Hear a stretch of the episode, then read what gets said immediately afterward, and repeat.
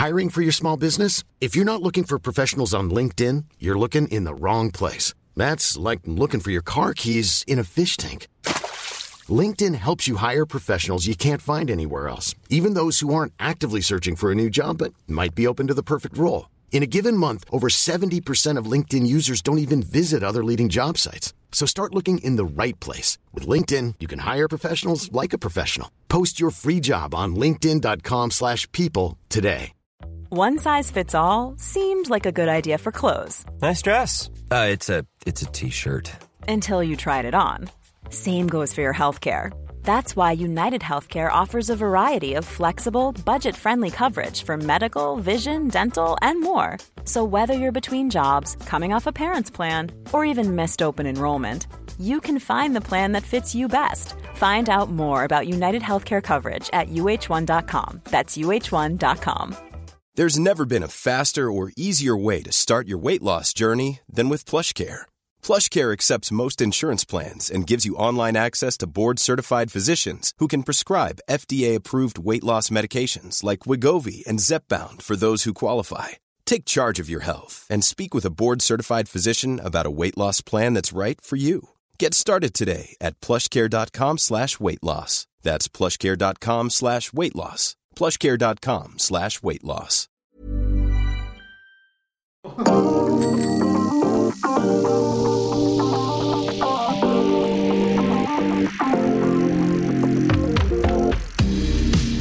Que c'est bon d'être de retour parmi vous pour euh, le podcast Saderail spécialisé dans le cyclisme, bien sûr, comme chaque semaine.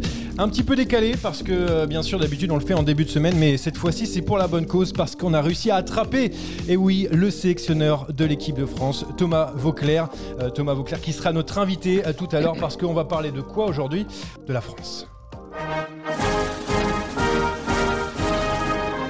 Et oui, à la France, bien sûr, épisode exceptionnel et euh, donc invité exceptionnel avec Thomas Vauclair. Et on parlera avant ça des Ardennaises, bien sûr, euh, qui arrivent avec cette belle semaine, avec l'Amstel, avec la Flèche et Liège-Bastogne-Liège. Quelles sont les, chances des tricolores sur, euh, sur cette semaine? Et on finira sur un débat, parce qu'on va voir un petit peu plus loin quel avenir pour le cyclisme français? Est-il radieux ou non avec la nouvelle génération qui monte, qui monte pour les Français? Pour m'accompagner comme souvent, à mes côtés, Rémi Dos Santos en pleine forme, bien sûr. Bonjour. Bonjour Yoann, bonjour à tous. Alors, euh, tu vas entendre un jingle que tu connais. C'est parti, boum La giclette est là, on l'attendait J'ai évidemment une question à te poser. Parce que ça fait deux semaines que je ne suis plus en Corman et je voulais te, te poser une question tranchée. C'est lequel le meilleur des présentateurs, Brice ou moi? Sans hésitation, c'est toi, Yohan, bien sûr. Tu peux continuer le podcast. Et notre expert du jour, exceptionnel lui aussi, Jérôme Coppel, ancien coureur professionnel, consultant pour RMC Sport. Et euh, d'ailleurs, sur ta page Wikipédia, il y a marqué euh, que euh, tu as été meilleur que Martin Fourcade en ski de fond à tes débuts. Est-ce que c'est vrai ou c'est pas vrai? Non, non, non, quand même. Là, je ne sais pas si on a bidouillé ma page euh, Wikipédia, mais non, c'était quand même un peu gros. Ça passera pas, à mon avis. Ça, ça sera pas validé par Wikipédia. Bon, bah, tu iras voir quand même euh, entre, entre deux. Peut-être que tu auras le temps de voir euh, avec ton portable ta page Wikipédia, mais c'est écrit dessus. Moi, je, je, pour moi, c'est la Bible. tiens, petit jingle pour toi aussi. C'est parti, boum La giclette est là, on l'attendait Jérôme Coppel, est-ce que sur le dernier Tour de France, c'était moi le mec le plus sympa? Oui ou non? Euh, oui, parce que je veux continuer le podcast aussi. merci beaucoup. J'ai pas mis de menace, vous inquiétez pas. Je suis quelqu'un de très gentil. Et d'ailleurs, je vais commencer euh, ce podcast avec la première partie. Et eh oui, le départ avec l'Amstel Gold Race qui euh, commence ce dimanche et marque le début des, des Ardennaises. Ensuite, il y aura la Flèche et ensuite Liège-Bastogne-Liège comme d'habitude. Il y aura du beau monde sur euh, cette semaine. Julien Lafilippe, bien sûr, notre champion du monde. Van Aert, Hirschi, Roglic, Vogelsang, Charman, Pitcock et encore d'autres coureurs. Beaucoup ont de l'appétit. Et on peut dire que cette année, Jérôme, c'est très très ouvert. Il n'y a pas vraiment de, grands favoris euh, tellement les, les, coureurs ont beaucoup montré de ce début de saison. Ouais, c'est ça. Il n'y a pas de gros favoris qui se dégagent. Alors, bien sûr, euh, Van Aert fait un peu figure d'épouvantail, mais on l'a vu euh, pas plus tard qu'il y a quelques jours sur la flèche Brabanson, qui souvent en fin de course, il est quand même un peu court. Euh, Hirschi, il reprend, on ne sait pas trop la, forme qu'il a. Valverde, un peu vieillissant. Après, on a un Pitcock qui a montré avec sa victoire à la Flèche Brabanson qu'il était en forme, mais ils sont tous un peu euh, sur le même pied d'égalité et euh, ils ont tous quelques faiblesses quand même. Donc, le plateau reste vraiment très ouvert. Rémi, la même chose que tu as noté avec ce début de saison. Il n'y a pas vraiment quelqu'un qui est au-dessus avant, cette, euh, avant ces Ardennaises ou pour toi, un Van Aert, par exemple, paraît une jambe au-dessus, même s'il a l'air un peu fatigué? Non, non, Van Aert, bah, ce sera l'un des favoris, évidemment. Euh, mais euh, comme l'a dit Jérôme, il a, il a montré qu'il était court sur la Flèche Barbansode et même sur d'autres courses, hein, sur le Tour des Flandres notamment. Il est en fin de programme. Mm. Il est en fin de, programme, donc on sent qu'il est, très fatigué. La saison et même l'hiver a été long qu'il a fait le cyclocross. C'est un peu pareil pour Julien, euh, qui, à mon sens, bah, évidemment, l'autre gros favori et qui, euh, a beaucoup, beaucoup roulé euh, depuis le début, hein, du Tour de la Provence jusqu'à Liège-Bastogne-Liège. Donc, grosse, grosse session. Même si je pense qu'il en a clairement gardé pour les Ardennaises et qu'il sera beaucoup plus dangereux que sur les Flandriennes. Et puis après, bah, il y a les autres, il y a les Hirschi ou, ou les Pitcock, les, les Full On sait pas trop, on sait pas trop où ils en sont. mais du coup, c'est ouvert, mais parce que personne ne sort du lot.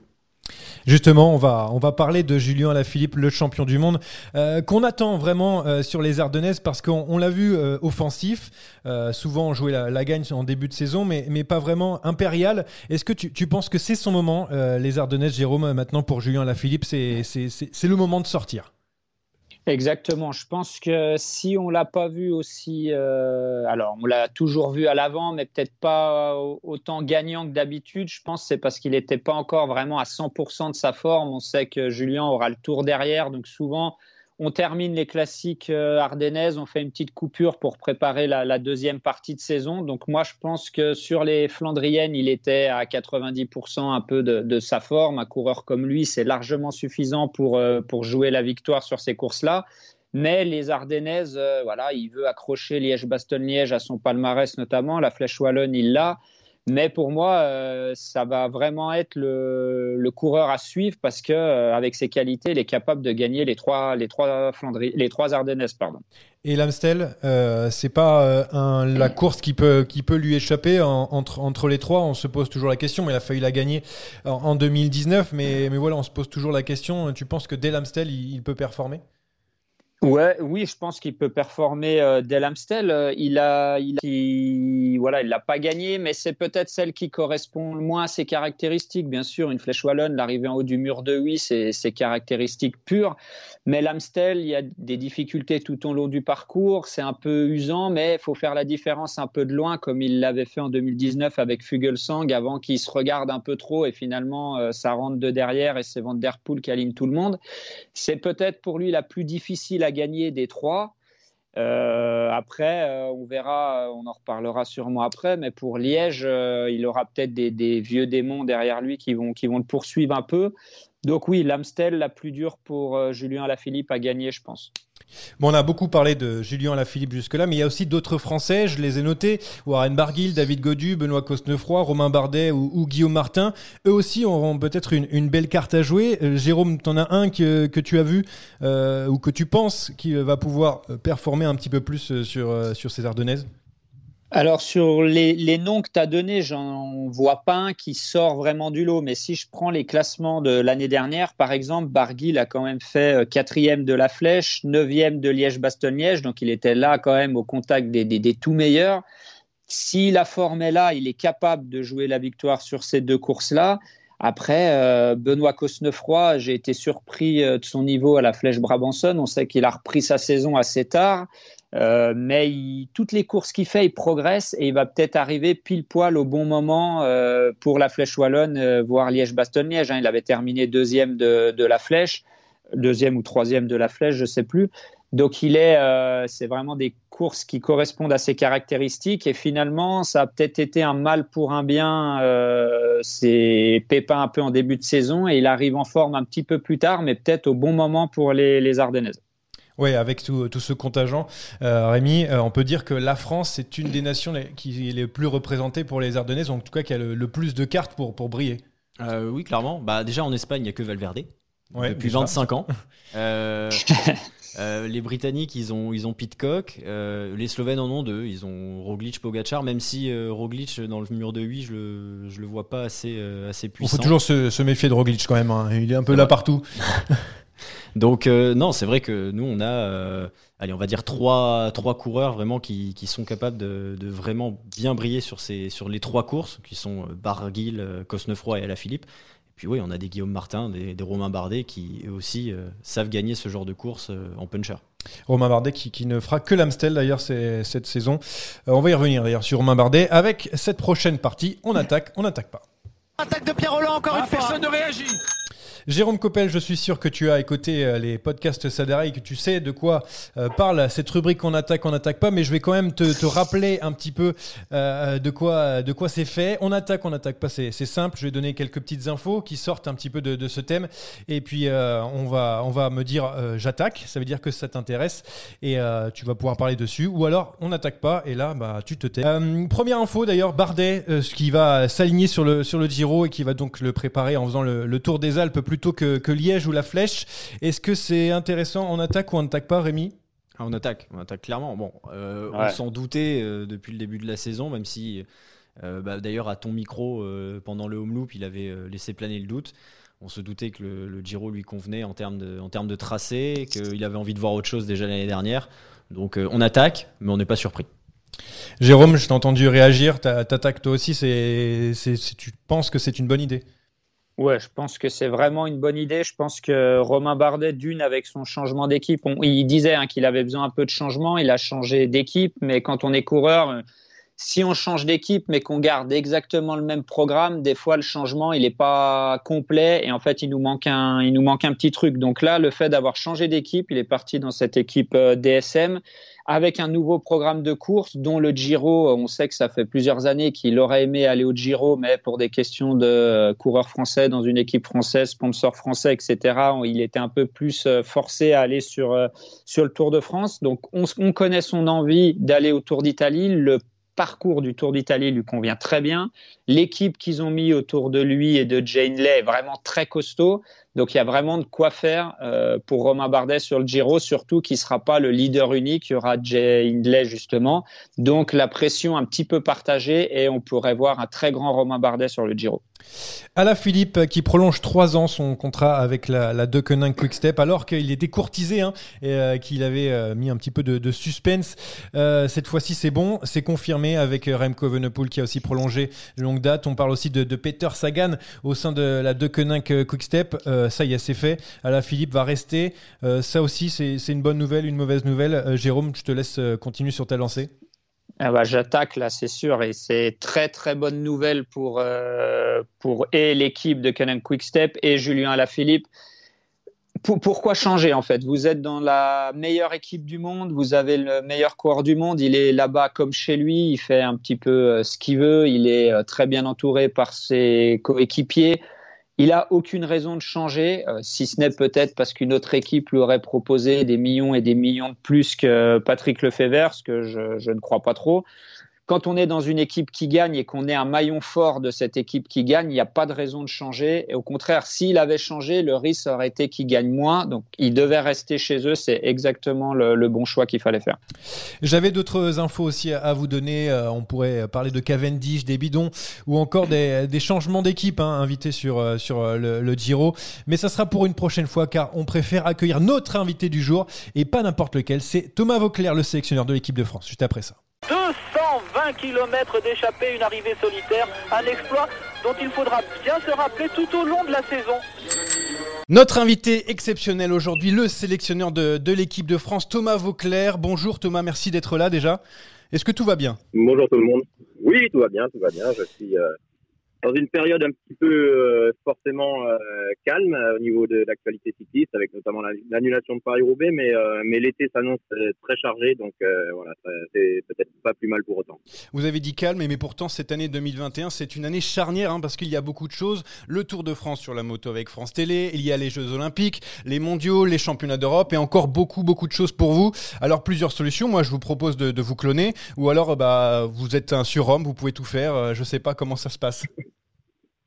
Ah, euh, bon, cloner, ça serait, je vais pas dire que ça serait bien, même parce que de toute façon, mes, missions sont complémentaires. Quand je suis sur la moto de France Télévisions, ça me permet d'être au plus proche des, des, coureurs et de voir leur comportement et pas seulement au travers de, de, la télé ou des résultats. Et, et leur état de forme, donc leur état d'esprit, pourquoi pas également.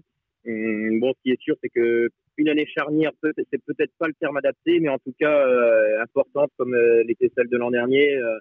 Euh, et surtout, ben, on n'oublie pas que c'est une des, une, des, années où il y a trois échéances au lieu de deux en équipe de France, puisque vous, les avez cités, hein, les JO, les championnats d'Europe et les championnats du monde. Donc, euh, ouais, on va essayer de, gérer ça au mieux avec euh, bah, les coureurs les plus à même de représenter la France sur ces, sur ces trois, trois, épreuves. Cette année, on pense beaucoup euh, normalement aux Jeux Olympiques, hein, bien sûr, de, Tokyo. Vous l'avez fait en tant que coureur, c'est votre première en tant que sélectionneur. Qu'est-ce que ça représente pour vous, du coup, du côté coureur et même du côté sélectionneur maintenant? Alors côté coureur, euh, moi je suis très fier d'avoir pu faire les JO de 2004, 2008, 2000, 2008 j'étais pas assez en forme, 2012 euh, j'étais euh, j'étais bien, mais malheureusement au moment de donner la sélection j'étais encore blessé, donc Laurent Jalabert n'avait pas pu m'aligner sur les Jeux Olympiques de Londres. en revanche, ouais c'est ça manque dans une carrière quand on n'a pas fait les JO, donc moi je suis très fier d'avoir pu c'est quelque chose c'est quelque chose à part quoi. on peut pas le comparer au tour à un championnat du monde. C'est vraiment euh, c'est la seule fois dans le vélo où on est euh, dans le caractère universel du sport et euh, au sens large. Et ça c'est pour un coureur c'est hyper important. Et je le ressens bien à travers les, différentes communications que j'ai avec les, coureurs candidats à une sélection bah que que c'est important. Et après de, de, mon de mon point de vue de, de sélectionneur de manager de l'équipe de France bien entendu que c'est bah, c'est un moment important. Et puis, ne perdons pas de vue que c'est la seule course où moi qui, qui vois toujours que par la victoire, c'est la seule course où il n'y a pas que la première place qui est importante, mais les trois premières le sont. Et comment on fait pour préparer euh, une compétition comme ça, loin de tout ça, surtout avec les restrictions sanitaires On peut, on peut pas se déplacer. Il y a le Tour de France une semaine avant et on peut pas savoir à l'avance comment faire la, sélection. Est-ce que c'est difficile de le préparer? Oui, c'est difficile, hein, notamment euh, bah, l'an dernier, on a eu un report, euh, alors qu'on avait tout planifié en termes de logistique. Euh, les coureurs, eh bien, il y a, également des évolutions hein, dans, une année, que ce soit des révélations, d'autres coureurs qui peut, peut-être ont connu des, pépins. donc ça, complique bien sûr les choses. en revanche, ce qu'il faut pas oublier, c'est que toutes les nations sont logées à la même enseigne. C'est-à-dire que c'est pas pour dire que nous, pour la France, c'est plus compliqué que pour une autre. tout le monde est dans le même bain, j'ai envie de dire. Euh, le maître mot, c'est savoir s'adapter. Et c'est ce qu'on fait avec euh, tous les, collègues de la Fédé. On essaye de s'adapter pour anticiper au mieux, sachant que des fois, euh, bah, il y, a, y, a, des rebondissements de situation qui font que, que ça remet tout en question. Quoi. Comment tu vois l'enchaînement entre le, le, Tour de France et les JO On sait que les JO arrivent euh, une semaine, grosso modo, après le Tour. Est-ce que tu crois que c'est jouable de jouer, je pense à Julien Lafilippe par exemple notamment, est-ce que c'est possible de jouer le classement général du Tour et d'enchaîner jusqu'aux JO Ou est-ce que tu penses que c'est un peu compliqué quoi? Ah, c'est une bonne question. C'est c'est un peu chaud. Euh, ce qui est sûr, c'est que le parcours en ligne des JO correspond aux, aux, favoris du Tour de France. Donc, il y aura obligatoirement euh, des, des, coureurs favoris euh, pour la course en ligne des JO qui termineront le Tour de France. Après, pour répondre concrètement à la question, euh, il est clair qu'un coureur qui, qui, a le potentiel pour faire un classement général, euh, mais qui mais qui décide de se mettre un petit peu en marge pour pour en garder pour pour euh, les Jeux Olympiques, euh, c'est peut-être la meilleure solution. C'est vrai que euh, on dit qu'il y a une semaine, mais en fait, il n'y a pas une semaine. Hein. L'arrivée sur les champs, c'est le dimanche, et le samedi d'après, c'est la course en ligne des JO. Donc certains, j'ai entendu, oui, mais bon, l'an dernier, ça s'est bien passé. Il y a eu le Tour, et dimanche d'après, c'était le championnat du monde. déjà, il y avait une journée de plus. C'est vraiment pas comparable parce que déjà, il y avait une journée de plus. Il n'y avait pas de voyage. Là, il y a, il y a un grand voyage. Il y a un décalage horaire. Il y a un changement climatique. Donc euh, c'est vraiment une problématique euh, compliquée à gérer, très compliquée à gérer. Euh, il y a des coureurs qui s'adaptent mieux que d'autres à, à, ben, justement au décalage horaire, au pluriel au changement des conditions climatiques. Et euh, il y a des coureurs qui ressortent plus frais ou moins fatigués, que ce soit mentalement ou physiquement, euh, d'un grand tour, de par ce qu'ils ont pu y faire. Euh, et puis il y a aussi des coureurs qui n'ont pas le Tour de France au programme et qui, peuvent aussi potentiellement se déplacer euh, plus en amont sur, euh, sur zone afin de s'adapter. donc à moi, à nous, au niveau de la Fédé, avec avec les collègues, de de peser le pour et le contre et de, de constituer l'équipe la, la, plus la plus performante possible. Mais il faut tenir compte de ce paramètre de fatigue et de et pourquoi pas, pourquoi je dis bien pourquoi pas jouer sur euh, sur deux, deux, approches différentes quoi. Euh, c'est pas une certitude que loin de là que les cinq coureurs euh, qui qui porteront le maillot de l'équipe de France pour la course en ligne seront engagés sur le Tour de France. Tu dis ça, Jérôme, parce que tu n'aurais pas été capable d'enchaîner, on est d'accord C'est pour ça bah que tu non, mais moi j'avais pas le moteur ni des Julien Alaphilippe ni des Thomas Vauclair. C'était impossible d'enchaîner. Pour moi, après le Tour, c'était trois semaines de canapé. Hein. Ah oui, canapé carrément. non, il avait besoin d'un peu plus de semaines, mais euh, après, euh, on se rappelle d'un championnat du monde aux États-Unis où il avait, il avait bien récupéré quand même. Les Jérôme il nous avait ramené une belle médaille. Il y a aussi un peu plus loin dans, le calendrier les championnats du monde, qui est un parcours assez similaire à la, flèche Brabanson qui s'est couru cette semaine, remporté par Tom Pitcock. Euh, je suppose que vous y avez pensé à la, sélection, voyant euh, bien sûr ce, ce parcours. Euh, qu'est-ce qu'on va faire? On prend des Flandriens, des punchers, des sprinters. C'est un peu un casse-tête ce, ce, parcours. Ouais, c'est bon. Je vais pas vous dévoiler un peu si vous pouvez, hein. mes, mes idées. Mais euh, bien entendu que j'ai été très attentif au déroulement de la flèche brabançonnière. Euh, bon, j'ai noté, euh, comme tout le monde a pu le faire, que le, une des difficultés du parcours, le Mokastrat, avait s'était refait une beauté. C'est toujours du pavé, mais bien moins bien moins défoncé qu'il ne l'était l'an dernier. Ils ont fait un très beau travail là-bas pour pour lui refaire une belle beauté. Euh, N'oublions pas la partie en ligne. Euh, il y a beaucoup de vent à cette époque de l'année, euh, en fin septembre, dans les dans les Flandres là-haut. Donc attention à la partie en ligne aussi, parce que on a vu que sur certains championnats du monde, ça pouvait déclencher très loin de l'arrivée. concernant le profil des coureurs, pour répondre à votre question, je ne considère pas ça comme un casse-tête. on a un titre de champion du monde à défendre, on a cette chance d'avoir le champion du monde sortant. Chaque chose en son temps, mais voilà, bien sûr que Julien Philippe est tellement multicarte que le, parcours lui convient. Euh, mais j'ai envie de dire, et je le pense sincèrement, qu'on évoluera en Belgique chez Wout van Aert. Euh, donc euh, c'est ce qu'on va retenir, c'est ce que je vais retenir dans l'approche de ce championnat du monde. On, parlait de, de Julien Alaphilippe qui, va sur ses 29 ans. On a aussi Thibaut Pinot, Romain Bardet qui ont dépassé la trentaine. Donc on a une génération actuelle qui bon, bah, qui a encore de belles années devant elle et qui va certainement encore gagner de belles courses. Mais on a aussi une génération montante avec les, les Godus, les Cosnefroy, les Paré Peintres. Euh, Qu'est-ce que vous pensez de, de, ces jeunes qui sont en train de, de monter et de, de, jouer de plus en plus les premiers rôles? Ah, ça fait plaisir, hein, ça fait plaisir que que la jeune génération ne soit ben, soit complètement décomplexée. On voit, euh, c'est vrai que par rapport à certaines nations étrangères, on a peut-être euh, je vais pas dire un retard, c'est certainement pas le terme que j'emploierais, mais euh, mais on voit qu'il y a des nations qui ont, des jeunes qui, cassent la baraque, euh, ben, pas plus tard qu'hier que l'autre jour sur la flèche Brabanson avec Tom Pitcock. Euh, donc euh, le cyclisme français d'une manière générale a un beau réservoir, un beau potentiel d'avenir et ben, ça fait plaisir. Euh, dernière question, euh, Thomas Vauclair, c'est par rapport à, la suite de votre, carrière. Euh, vous avez parlé dans, plusieurs médias votre envie de reprendre la tête d'une équipe et on parle souvent de Total Direct Energy. C'est quelque chose qui est dans votre tête à court terme? Est-ce que vous voulez arrêter la, sélection dans, peu de temps? Je, ne sais pas. Qu'est-ce Qu'est-ce qui vous dit un petit peu en vous? Écoutez, euh, pour résumer, euh, on a, j'ai l'impression depuis que ma fin de carrière, euh, mes dernières années de coureur et, depuis que j'ai arrêté, qu'on a plus envie de me voir reprendre l'équipe de Bernodeau que, peut-être moi-même je, je n'en ai. maintenant, ce qui est vrai, c'est qu'on a déjà pas mal échangé avec Jean-René Bernodeau. Euh, je, ce qui est sûr, c'est que je suis très épanoui actuellement dans mon rôle de, de manager d'équipe de France. J'ai pas, j'ai pas de, de, date dans ma tête où je me dis je vais arrêter l'équipe de France parce que ça procure de telles émotions que c'est que c'est voilà, c'est très grisant à faire. Après, le petit bémol, c'est que c'est quelques fois dans l'année, entre deux et trois fois, donc c'est un petit goût de trop peu malheureusement dans le sport cycliste.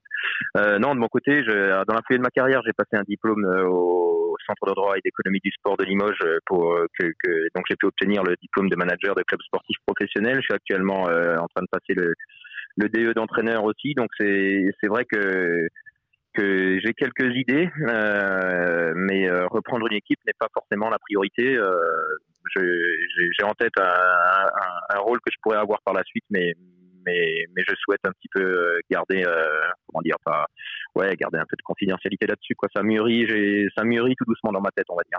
On creusera plus tard, c'est pas grave. On, trouvera, on trouvera. Euh, on, vous garde encore quelques secondes, Monsieur Vauclair, parce que il y a une petite rubrique avec des questions assez simples et rapides. Vous allez voir, ça change un petit peu. Je vous laisse dans, dans les mains de, de Jérémy Sac. C'est parti, boum La giclette est là, on l'attendait Oui, bonjour Thomas. Alors pour cette interview euh, giclette, je vais vous proposer une petite série de dilemmes c'est très rapide, ça durera pas plus longtemps que le passage de Beloki chez les brioches, je vous rassure. Il y a à chaque fois deux possibilités de réponse. Et par respect pour votre immense carrière, je vais vous accorder un joker. Est-ce que vous êtes prêt, Thomas? Je suis chaud.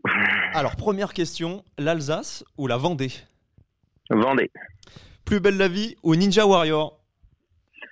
Euh, Plus belle la vie. Allez, on va se reconcentrer un petit peu sur le cyclisme. Tour de France 2004 ou Tour de France 2011 euh, Tour de France 2012. Maillot jaune ou maillot de champion de France? Oui, je lui accorde un joker. On a dit qu'il y avait un joker. Tour de France 2012, c'est accepté. Euh, champion de France. Col de Perros-Sourde ou Port de Balès? Euh, Port de Balès. On en a beaucoup parlé. JO ou mondiaux Mondiaux. Et la dernière question, c'est pour vous faire des copains chez France Télévisions. Alexandre Pasteur ou Nicolas Gay ah, je vais vexer personne, euh, donc bon, j'ai déjà utilisé mon joker, euh, je vais dire Nicolas ah, bah, très bien. Parce que ça, sera, mon collègue de moto cet été, donc. Euh, parce que vous faites des reconnaissances à vélo avec lui aussi, peut-être. Notamment, ouais. merci beaucoup Thomas Vauclair, en tout cas. Merci beaucoup Thomas Vauclair.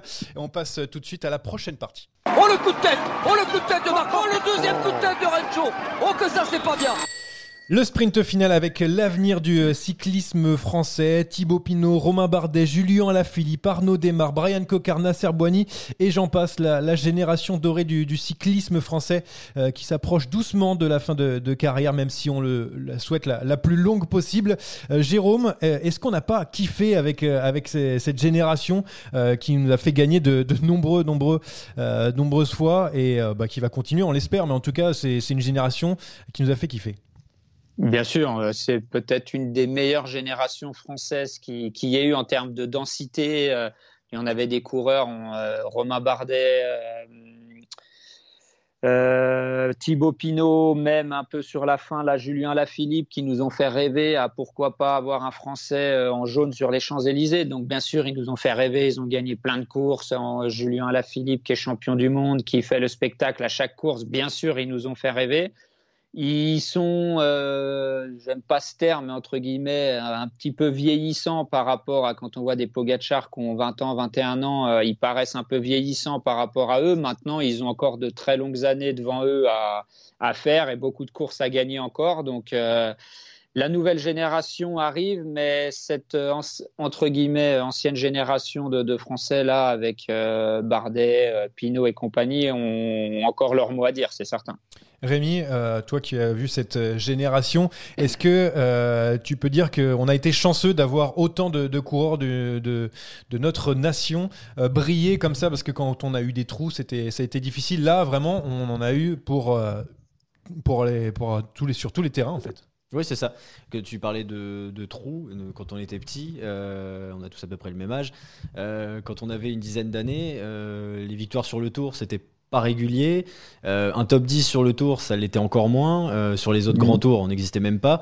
Là maintenant, on a quand même. rien, je parle là que sur les grands tours, mais même sur les courses d'un jour, on a des, des, coureurs qui sont, dans les, sont dans les favoris, sont sur les podiums. Il y en a qui, qui gagnent. la victoire d'Arnaud Desmar sur, le, sur Milan-San Remo, elle a quand même, euh, ça faisait quand même euh, très bizarre parce qu'on n'avait jamais vraiment connu un Français qui gagnait un monument. Donc euh, oui, clairement, c'est très très belle génération et on en a vraiment eu, ouais, comme tu dis, sur, pour tous les goûts et sur toutes les courses. On rappelle que personne n'a pris sa retraite encore, hein, alors qu'on parle un petit peu de cette génération. Ils ont 30 ans. Hein. Ouais, passé. C'est juste qu'on essaye de voir vers l'avenir, surtout quand on voit euh, tous ces coureurs qui brillent hyper tôt. Hein. On a vu euh, Tom Pitcock qui a 21 ans gagné la, la flèche Brabanson cette semaine. Euh, nous, on a aussi une belle génération, mine de rien, parce qu'on a, on a Cosnefroy, on en a parlé tout à l'heure, David Godu, bien sûr, qui, qui, a gagné sur le Tour du, du Pays Basque, Champoussin, Paré Peintre, Turgis, peut-être que j'en oublie encore, mais il y a quand même une génération qui est là pour, jouer déjà euh, la gagne. Est-ce que c'est une belle génération selon vous? Est-ce qu'elle pourra nous apporter aussi des succès, Jérôme, quand tu, vois tous ces noms? Ah, bien sûr, bien sûr qu'elle va nous apporter des succès. Certains nous en apportent déjà. Moi, j'avais j'avais fait euh, une petite liste et j'avais des, des, noms euh, un peu différents des, des vôtres, bien sûr. Cosnefroy, euh, Parépin, Godu, Madouas pour les, les plus connus. oui. Mais euh, Nance Peter, c'est pas si vieux que ça. Il a déjà gagné une étape au Giro, une étape au Tour de France, donc il nous ramène déjà des victoires. On a un Rémi Cavagna on le voit tellement à la télé qu'on a l'impression que ça fait dix ans qu'il est chez les pros, mais pas du tout. Et lui, il est capable. Ça fait très très longtemps qu'on n'a pas eu un Français capable régulièrement. Oui, on a eu Julien Alaphilippe qui a gagné le, chrono du Tour de France il y a quelques années, mais lui, il est capable à tous les chronos, peu importe le niveau de la course, World Tour ou pas, euh, des grands tours, etc. Il est capable de gagner tous les chronos. Ça, c'est nouveau pour la France. Bah, ça me rappelle Jérôme Coppel, moi personnellement, mais. Euh, ouais, mais j'étais quand même pas si proche de lui de gagner euh, vraiment ces, chronos. Je, tournais autour de la cinquième place, mais j'arrivais, j'étais pas aussi proche de lui de gagner ces, ces gros chronos. Et puis après, il y, en a d'autres. Hein. On a Nicolas Prodhomme de chez AG2R Citroën aussi, qui il a déjà 24 ans, entre guillemets, déjà 24 ans, mais qui est assez prometteur. Thomas Champion de Cofidis, tout ça, c'est toute cette jeune génération qui va arriver et qui va prendre de l'expérience, mûrir au, au, fil des années et qui vont nous apporter beaucoup, beaucoup de victoires. La France qui va, je pense, rester une nation majeure parce qu'elle est déjà placée avec ses, avec ses coureurs. Euh, mais est-ce que on pense que par exemple un David Godu, on peut appuyer là-dessus, un David Godu par exemple peut faire aussi bien qu'un Romain Bardet, euh, qu'un euh, Thibaut Pinot par exemple sur des, courses par étapes et des, grands tours, euh, parce que voilà, même eux depuis très très jeunes, ils ont réussi à faire un peu l'âme de grand tour. On a l'impression quand même que c'est un cran un petit peu en dessous quand on voit les Julien Lafilippe, les Thibaut Pinot et, et Romain Bardet. On sent que cette génération est un petit cran en dessous un, un, tout petit cran en dessous, euh, c'est surtout l'avenir qui nous le dira. Hein. Godu, j'ai quand même l'impression. Ma première idée au début, c'était de me dire un peu comme toi, c'est peut-être un petit cran en dessous d'un Pinot ou d'un Bardet, mais quand même, d'année en année, on a vu sa Vuelta l'année dernière, le Tour du Pays Basque, quand même, il est en train de prendre du volume, il est en train de prendre de la caisse. Et jusqu'où il pourra aller, il a quand même gagné le, Tour de l'avenir où il y avait Pogacar et, et plein d'autres euh, grands noms actuels maintenant. Donc, euh, s'il progresse un petit peu en chrono et qu'il continue à prendre du volume en montagne, à courir juste, à courir bien, euh, avec une bonne équipe autour de lui, il pourrait nous surprendre. Vraiment sur un sur une course de trois semaines où le chrono est pas prédominant, euh, typiquement un Giro cette année où les chronos sont pas sont pas très longs, sont pas voilà, il y a pas beaucoup de kilomètres de chrono, il pourrait peut-être nous surprendre. Mais oui, vu comme ça sur le papier, on se dirait qu'ils sont peut-être un tout petit peu moins forts qu'un Pinot ou Bardet qui nous ont fait rêver pendant des années. Rémi, euh, toi, si euh, tu devais avoir un, regard sur cette génération, tu, penses qu'elle peut nous apporter autant que ce qu'a fait cette génération de, trentenaires? Alors, euh, je pense qu'un David Godu peut aller chercher des podiums de grand tour, si ce n'est plus, évidemment. Euh, et, on aura de, très belles victoires avec euh, un Anthony Turgis ou un Benoît Cosnefroy sur des, courses d'un jour. Je pense qu'on peut avoir, euh, oui, le, même succès. Alors pour l'instant, ils sont en dessous encore de, des, des cadors que sont Philippe ou Bardet ou Pinot. Mais on voit qu'il progresse et il progresse très bien. David Godu, cette année, il est, je, le trouve transformé. On l'a vu râler à la fin du Tour des Alpes-Maritimes et du Haut-Var. Ça prouve qu'il a de l'ambition. Il a été très offensif sur le Tour du Pays Basque. Il, a gagné son étape. Euh, il est en train de prendre, prendre du volume et euh, c'est bon signe pour la suite. Bah, vous êtes très confiants, messieurs. Euh, moi, pas trop. et c'est le cas aussi sur le quiz qui va arriver parce que c'est l'heure du quiz. Le retour de Jérémy Saakian qui vient pour nous mettre la misère. Cette fois-ci, c'était Thomas Vauclair tout à l'heure. Maintenant, c'est à notre tour. Bon, chacun a son tour de se faire cuisiner. Absolument. Alors messieurs, euh, sachez que j'ai laissé planer de fausses rumeurs ah. Euh, quant au quiz. Ah. J'avais fait peur un petit peu à tout le monde en disant que le quiz serait axé sur le cyclisme entre deux guerres. Sur le cyclisme d'entre deux guerres, pas du tout, messieurs. Alors, on n'a pas, du tout révisé, ça c'est bien déjà. Bah, du coup, on n'a pas révisé pour rien. Néanmoins, je préfère vous dire que c'est un quiz 5 étoiles aujourd'hui. Je compte sur Jérôme Coppel, je compte sur vous, messieurs. Le thème du quiz, ce sont les hauts lieux des grandes classiques. Alors je dis grandes classiques, ce sont vraiment les très grandes classiques, pas forcément que des monuments mais euh, bah, que, des, que des classiques d'exception. Eh bien, ce sera des bons, des secteurs pavés, voilà, des endroits qu'il faudra deviner. Je vais égrener les indices. Attention, messieurs. Bon, je, Pour chaque devinette, deux propositions maximum par personne. Est-ce que vous êtes prêts? Tout à fait. C'est parti. On recherche une côte d'une longueur de plus d'un kilomètre 400 et présentant un pourcentage moyen de plus de 7,5%. Célèbre pour son affiliation à l'une des trois grandes classiques ardennaises, cette courte ascension représentait il y a quelques années encore l'une des dernières occasions de La faire la de différence. Ce n'est pas la Roche au Faucon. L'une des dernières. La redoute. La redoute non plus. L'une ça des va. dernières occasions de faire la différence avant la montée finale. En 2019, cette côte fait les frais de la modification du tracé final de l'épreuve et disparaît du parcours de la doyenne des classiques. Placée juste avant la côte dense, elle offrait avant 2019 une parfaite rampe de lancement au puncher, indisposé à La côte de attendre Saint-Nicolas. le sprint. Ouais. Surnommée la côte des Italiens, c'est la côte de Saint-Nicolas, bien entendu sur Liège-Bastogne-Liège. C'est la, Premier seule point. que j'aurais. Pour Saint-Nicolas pour euh, quelqu'un de l'Est. euh, Eh oui, non mais c'est un quiz 5 étoiles et bah d'ailleurs on va continuer avec une troisième, euh, Moi, j'ai marqué un étoiles, point. mais jou- joueur 0 étoile. Une étoile pour Johan avant ouais, qu'il ne voilà. corrige. Merci. Allez, on va faire un petit peu plus facile. Quel est ce secteur pavé d'une longueur d'environ 3 km et emprunté pour la première fois en 1978 Depuis, ce secteur figure systématiquement au programme d'un monument. La True d'Arambert. Pas du tout. Excepté en 2001, alors qu'en 1997, 2000, 2002 et 2003, seule sa première partie est empruntée. C'est d'ailleurs ce tronçon de 1100 mètres qui est emprunté par les coureurs du Tour de France 2014, mais dans le sens inverse de Paris-Roubaix. Ce n'est pas le carrefour de l'arbre. Franchi après le cap des 200 km sur l'enfer du Nord, je suis classé en difficulté 5 étoiles par les organisateurs, Comme au même titre Beaucoup de 5 que la trouée d'Arambert et que le carrefour de l'arbre. Situé dans une commune éponyme, ce secteur clé est également surnommé pavé du blocus. Les premiers hectomètres en faux plat descendant permettent aux coureurs d'arriver à pleine vitesse avant que la route ne se redresse légèrement.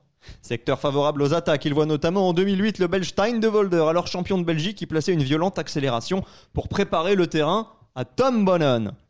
En 2019, bis repetita, c'est un autre champion de Belgique, Yves Lampard, qui fait le boulot pour Philippe Gilbert, qui s'imposera quelques kilomètres plus loin.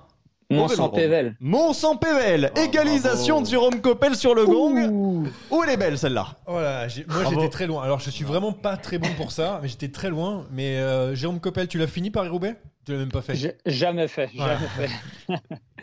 On va rester Mais dans le. euh, j'ai fait sur le Tour de France quand euh, on en a fait une partie. Ouais. Ah, ben voilà l'explication. Mais bravo quand même. Bravo à Jérôme. On va rester sur euh, les classiques flandriennes euh, avec un célèbre mont flandrien culminant à 105 mètres d'altitude. Cette ascension de moins d'un kilomètre est incorporée au parcours du Tour des Flandres en 1975. Cette côte pavée est aussi empruntée parfois par d'autres semi-classiques belges, mais c'est bien son positionnement stratégique sur le deuxième monument de la saison qui lui doit sa renommée. Elle représente jusqu'en 2011, et j'insiste, jusqu'en 2011, la dernière occasion pour les attaquants de s'échapper avant l'arrivée à Merbeck. Au cours de cette Kemel. ce n'est pas le Mont Kemmel. Au cours de cette édition 2011, Philippe Gilbert y est d'ailleurs l'auteur d'une terrible attaque, on parle du Tour des Flandres, qui n'empêchera pas le succès de Nick Nuyens. Depuis 2012 et l'arrivée à Audenarde, ce mont pavé n'est plus le juge de paix du Ronde, lui qui formait autrefois la paire avec le mur de Gramont situé quelques kilomètres en amont. Le Bosberg. Le Bosberg, Ah, deuxième point pour Johan Tritz. Merci, mon cassin. Merci. Et oui, et le Bosberg, juge de paix actuellement du Het Nieuwsblad. Eh ben, je suis content de le savoir. Messieurs, il n'en reste plus que deux. Donc euh, tout le monde peut encore Ah, gagner, bah, sachant que le, le dernier vaut deux points. Euh, Évidemment, à En chaque, revanche, fois, à chaque messieurs- fois, je me fais avoir là-dessus. En revanche, messieurs, attention, parce que là on passe à des questions 6 étoiles. Oh. Je suis un lieu trop facile, je suis d'accord. que les coureurs atteignent après une courte portion descendante. Pourtant, la plupart d'entre eux sont alors dans un état de fatigue avancée, voire exténué. Situé au cœur d'une ville de 54 000 habitants et recouvert d'un pavage de briques assemblées en chevron, je suis surplombé par une tour de plus de 100 mètres de hauteur. Reconnaissable à ma forme incurvée, j'abrite l'air d'arrivée de la classique que je sublime et je fais la fierté d'Angelo Zomenian, l'ancien patron du Giro, qui me permet depuis 2007 d'accueillir des vainqueurs comme Alexandre Kolobnev, Fabian Cancellara, Michal Kwiatkowski ou Julien Alaphilippe. Placé quelques hectomètres après la montée de la Via Santa Caterina, je suis désormais l'une des plus célèbres places du cyclisme et j'ai sacré en 2021 Mathieu Van Der Poel, nouveau vainqueur des Strade Bianche. Quel est le nom de cette place, messieurs? Piazza On est- Duomo. On est à Sienne. Non, ce n'est pas la Piazza del Duomo. On n'est pas loin. Eh, messieurs, vous séchez. Ah ouais. C'est Sienne. C'est Sienne. C'est Sienne. Mais c'est zéro point, messieurs, puisqu'on parlait de la Piazza del Campo, l'air d'arrivée Putain, de la j'ai failli le dire en plus. Ah bah il aurait fallu le dire, Jérôme. hein. J'ai failli le dire. T'aurais pas été plus ridicule si ça avait été faux. hein. Attends, là ça veut dire que c'est une balle de match finalement. C'est une balle de match. Mais attends, mais alors que moi j'ai deux points et je peux me faire avoir C'est une balle de match. Il pourrait y avoir euh, Ne eh bien, pas. un, partage de victoire hein, si jamais Rémi venait à Jamais. une, À une question en or. Une question en or. Et attention parce que celui-ci, celui-ci, il vaut de l'or justement. Ascension culminant à plus de 500 mètres d'altitude. Je suis à la fois la première difficulté de la classique qui emprunte mes routes et son point culminant. Absente des éditions 2020 et 2021 de la classique en question, sur ces premières éditions, mon rôle était primordial, mais de nos jours, j'ai perdu mon côté décisif, car situé bien trop loin de l'arrivée. Pour preuve, Fausto Coppi en 1949 est le dernier coureur à s'être imposé sur ce monument après avoir franchi son sommet en tête. Situé à proximité de la ville de Gênes, en Italie, ce passo est également célèbre pour son tunnel qu'ont longtemps emprunté les coureurs avant de se plonger vers les capis et, mille, et, de, et Pas San Remo. capot, non? Les capis, oui, un capot des capis, avant de plonger vers les capis et San Remo. Je suis donc la première difficulté du parcours habituel de Milan-San Remo. Messieurs, je n'ai plus d'indices pour vous. Moi j'aurais dit la Cipressa, mais je sais Ce que c'est n'est pas, pas ça, la. Cipressa. Non. Jérôme, tu n'as jamais fait euh, Milan-San Remo? Non, J'ai jamais plus. fini. Eh bien, je crois Euh, qu'on va sacrer Johan Tritz hein, si euh, personne je ne proposition. Je gagne comme ça, ça me va très bien. Il a Ah, ratonné toute l'étape et il va aller chercher la victoire. Je vais rester à zéro. hein. Laissez-nous, laissez-nous deux secondes. Ah, je laisse deux secondes, je laisse deux secondes, pas de souci. Par contre, pose le portable, s'il te plaît. euh. Euh, non, j'ai pas. Je réfléchis, mais non, je l'aurais pas. je Et c'est le pas. Passo del Turquino, messieurs, avec le, le Ah. célèbre tunnel. Bravo, Johan, tu es une nouvelle fois sacré. Merci beaucoup. Alors, j'ai j'ai pas d'applause sur, euh, sur mon appareil pour le mettre, mais franchement, le, le cœur y est. Allez, on finit avec les, les paris avant de, de libérer tout le monde. Ah, c'est même pas vrai. Les paris pour l'Amstel Gold Race. Euh, le favori, c'est Wood Van Aert à 4,60. Derrière, c'est Julien Lafilippe à 7, Tom Pitcock à 11 et Primoz Roglic à 12. Euh, vous pouvez donner vos, coureurs favoris, euh, les coureurs que vous pensez qu'ils ils vont s'imposer. Et je donnerai la, petite cote pour savoir si vous allez être riche dimanche soir ou pas. Jérémy Sakian qui est toujours parmi nous. Peut-être peux-tu nous donner ton pari du jour? Écoute, euh, j'hésite entre deux coureurs, deux cyclocrossman, les deux hommes en forme sur la flèche Brabanson, entre Wout Van Aert et, et Tom Pitcock, mais j'ai envie de gagner un peu d'argent, donc on va jouer la carte du Britannique. Tom Pitcock à 11, Rémi De Santos. Est-ce que tu as, euh, toi, euh, un petit favori?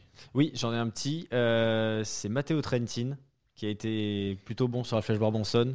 J'ose croire qu'il aura récupéré pour être bon sur Amstel. Cote à 17 pour, euh, pour Matteo Trentin. Jérôme Coppel, est-ce que tu as une pièce à mettre euh, sur un coureur? Tu, tu, tu Euh, sens bien quel coureur?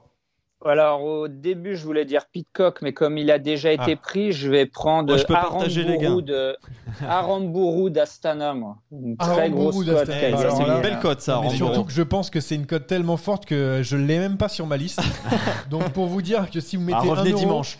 Vous êtes millionnaire et surtout allez Mais- voir Jérôme Coppel en Suisse pour, euh, pour Ouais. bien sûr lui faire un bisou parce que Il a quand même gagné une étape à- au Pays Basque et c'était pas facile. L'étape était pas facile, donc je pense qu'il peut passer les monts et il a une très très bonne pointe de vitesse à Aramburu. Aramburu donc pour euh, Jérôme Coppel et moi je vais je vais prendre euh, j'ai hésité plusieurs euh, plusieurs moments et je vais prendre Vingegaard parce que voilà trop facile Roglic trop facile Van Aert. Et ben je vais prendre le troisième de la Jumbo Visma. Euh, rappelons que sur le dernier Tour de France Jérôme Coppel a donné zéro bon pari. Donc euh, n'hésitez pas à ne, ne pas trop le suivre et que j'ai pas été beaucoup mieux non plus.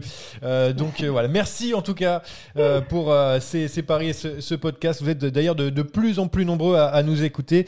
Vous pouvez bien sûr emporter ce podcast à la maison en l'écoutant sur Deezer, sur Spotify et Apple Podcast. Et n'hésitez pas à en parler autour de vous. Messieurs, à bientôt.